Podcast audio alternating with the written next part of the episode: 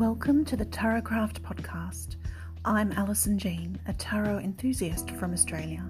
Please join me on this journey into the mystic depths of tarot and divination.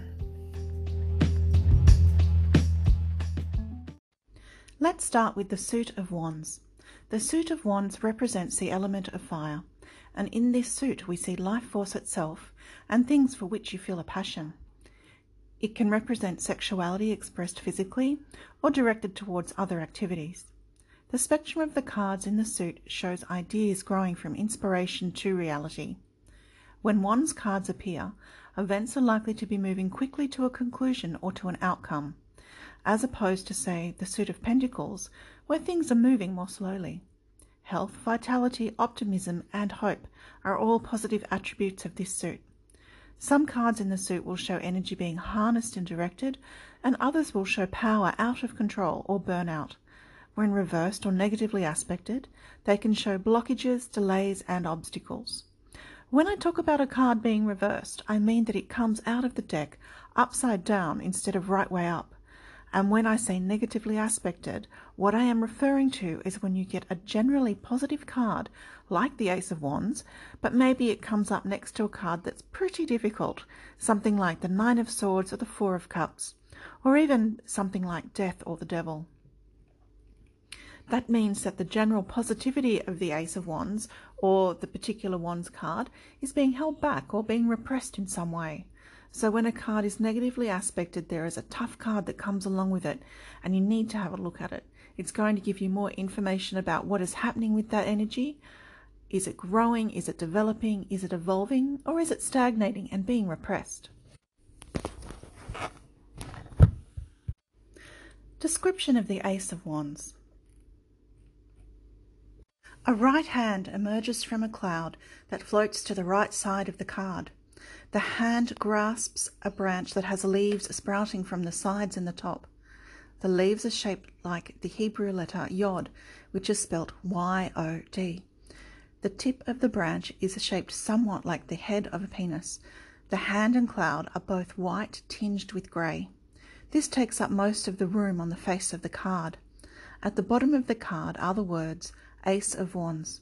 Just above the words is a river flowing through green fields and some trees. Beyond the river, in the far distance, is a castle situated on top of a mountain. It is surrounded by hills. The Ace of Wands represents the capacity to create new life, physically and creatively. It can indicate the search for meaning and purpose in your life and a connection to something bigger than you. This card shows the positive potential for a new creative and energetic beginning. When this card comes to call, you might be feeling in need of a new lease of life or a surge of energy that needs direction.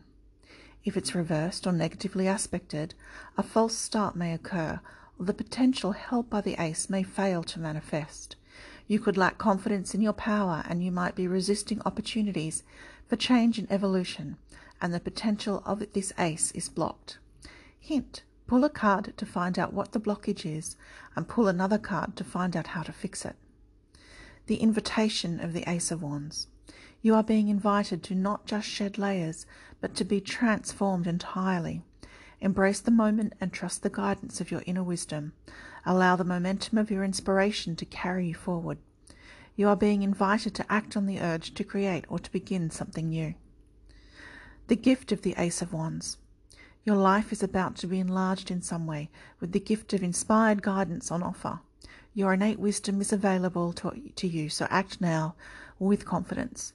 Inspiration from divine sources or your higher self is making itself known. The challenge of the Ace of Wands. The initial inspiration may be starting to feel stale, or you are second guessing yourself. When the excitement and novelty of a new enterprise wears off, you may find it hard to keep going but persistence will bring success. You may feel such a rush of energy and power that it is hard to be grounded enough to make the inspiration you are receiving a reality. So remember what I said. When you are faced with the challenge, you pull another card for the gift, and the gift is the key to resolving the challenge. You can find a link to the transcript of this episode in the show notes or go to my blog tarotcraft.com. That's T A R O T craft.com.au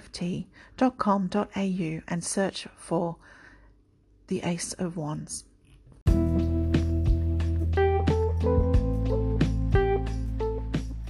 Thank you for joining me on the Tarotcraft podcast. This is Alison Jean, and you can find my page on Facebook at Tarot Tarotcraft. That's T A R O T C R A F T. And you can also join the private group Tarotcraft Group